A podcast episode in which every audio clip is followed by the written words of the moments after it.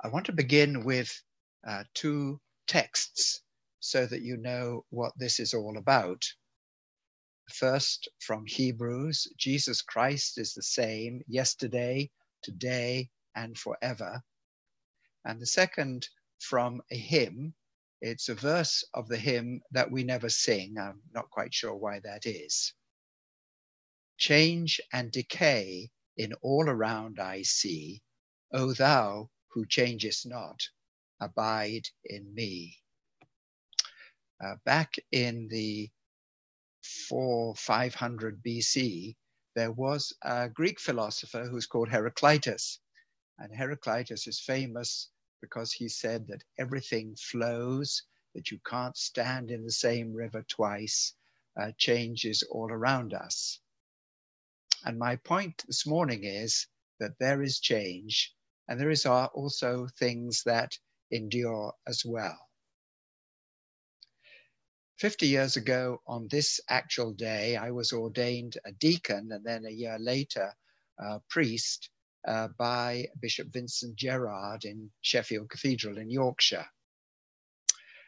During the fifty years that I've been ordained, I've seen a great many changes, some of them for the better and some for the worse.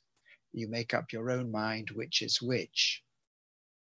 The changes that took place in the United Kingdom uh, were oftentimes paralleled by changes that were happening in the Episcopal Church in the United States. So I want to take this opportunity to look and see uh, where we came from and where we are going from here. fifty years ago, for example, uh, we would never have dreamed that we would be meeting online via Zoom on a Sunday morning. Uh, my first encounter with a computer was not auspicious. I was writing my thesis in the early eighties, and I successfully deleted uh, everything that I had written. Back fifty years ago, the priest was the church. He took the services and he did the talking. But then along came the liturgical movement, a revolutionizing worship. On a Sunday morning uh, at my parish, there was the Eucharist, or communion as we called it, at eight o'clock, a congregation mostly comprised of women. And we used the sixteen sixty-two service, and here you used the nineteen twenty-eight service. The congregation didn't have much to say, and there was no sermon. So on a good day, I could be home in time for breakfast at eight thirty. Celebrant back in those days, and I believe it was also true in the Church of the Incarnation, celebrant faced the back wall, the faced east, uh, with his back to the congregation. And some priests were audible and some were not.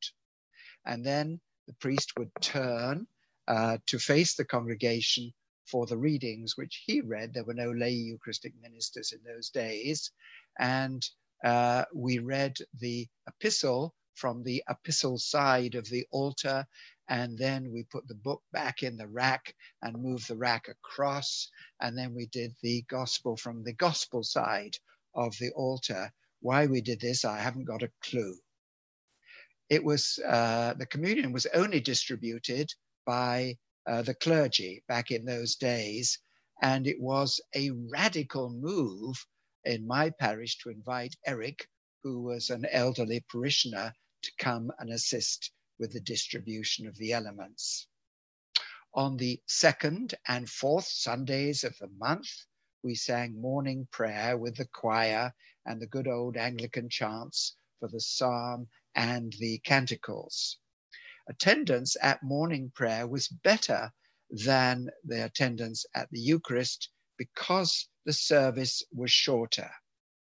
And then in nineteen seventy-three, we in the U K got series three, and we started addressing the Almighty in everyday speech, uh, you and yours, rather than thee and thou. And then in the evening at six thirty, we returned to the church for evensong every week and a second sermon had to be written, which I wrote uh, during Sunday afternoon when I had nothing better to do. At my parish, attendance was about twenty at eight, seventy at ten, and about thirty for evensong at six thirty. And we also had five or six Sunday school classes, and the average age of the congregation, uh, of every congregation, I would guess, and Incarnation the same, was much less, much lower than it is nowadays. Back in those days, uh, once a month, we would have the Scouts and the Girl Scouts, whom we call Girl Guides, all came for a parade service, and they would double the size of the congregation.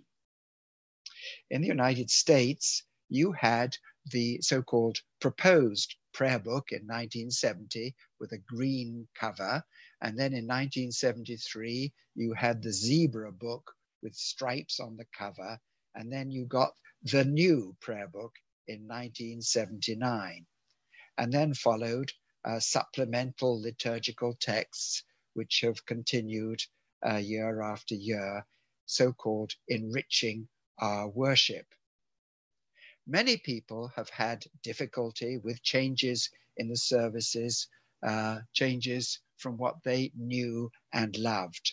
And so I discovered that at the General Convention in the year two thousand, the Episcopal Church apologized to those who were so offended or alienated during the time of liturgical transition. My official title when I was ordained was assistant curate, and my boss was a great man called Arthur, the vicar, and he encouraged me to do extracurricular activities like getting married to Angela, or getting involved in local radio, or organizing a thirty mile Christian Aid walk to raise money, which we did at night. Uh, we lost a couple of kids, but they turned up later on in the day. And I took a group of younger kids, well, older kids, teenagers, to Taizé in France uh, for a trip. And then Angela and I organized a pet show in the parking lot at our youth center, and it rained cats and dogs. There were more seminaries back in those days and more seminarians. Uh, seminaries have closed. Uh, students coming out of seminary back then were mostly under thirty, like I was. Uh, nowadays, they're mostly over forty. There was money back then for vicars to recruit assistants and to train them to work in par- parishes. And nowadays, in this diocese, uh, I believe that there are only two or three parishes that actually have a paid assistant.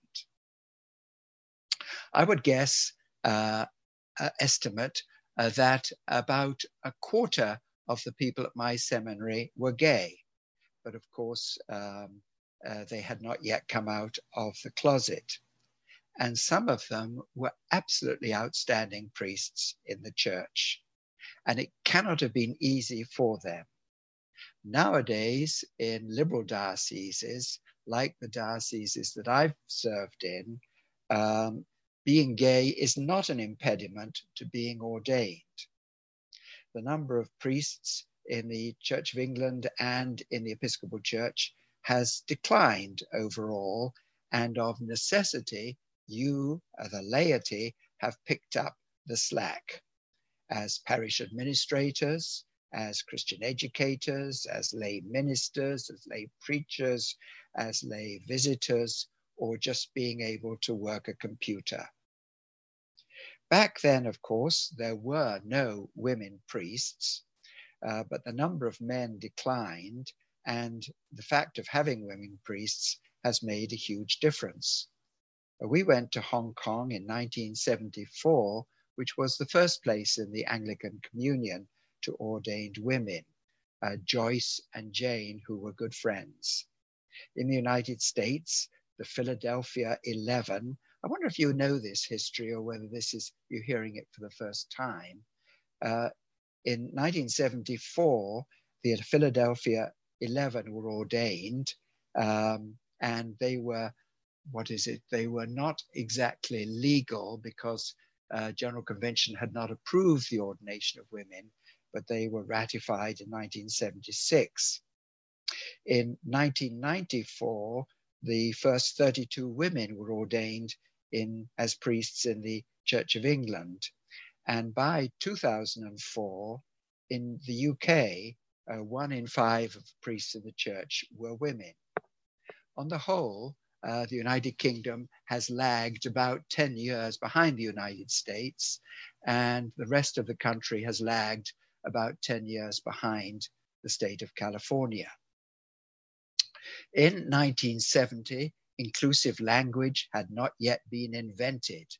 The word man referred both to men and women. The church was called a brotherhood. The Trinity was the uh, creator, redeemer, and sanctifier, rather than Father, Son, and Holy Spirit.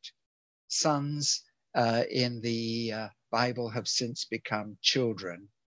I think we read the King James Version in our church back then, uh, parts of which, particularly the epistles, were incomprehensible to me, and I would guess to most of the congregation.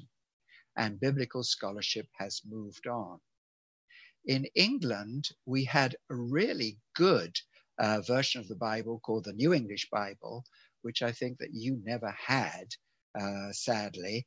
Uh, the N R S V, the new Revised Standard Version, was not published until nineteen eighty-nine. Political correctness had not been invented till about nineteen seventy, and in the U K, of course, uh, years later, nineteen seventy-five. And in time, there was, and still is, a backlash, particularly among conservatives. It was not until two thousand two that women who had, be, oh, people, uh, women and men who had been divorced could legally marry within the church. Before that time, they would go down to the registry office and get married, and then they would come back to the church and we'd do a blessing, which was pretty much the same as a service they would have had if they'd been able to get married in the church in the first place. There are fewer of us in the church nowadays, but I believe that we are more committed. But we are getting older, and a third of all Episcopalians are over sixty-five. But my experience is that we are more faithful, we are more devout uh, than people were back in the old days. And the amount that we give to the church has grown exponentially from those times. I believe that people nowadays are more generous with their time. I think we have become more broad-minded in the past fifty years, so I am optimistic. Our new prayer book includes the baptismal covenant, which is a gift to the church, and we repeat it uh, several times during the course of the year, and hopefully it shapes the values by which we live.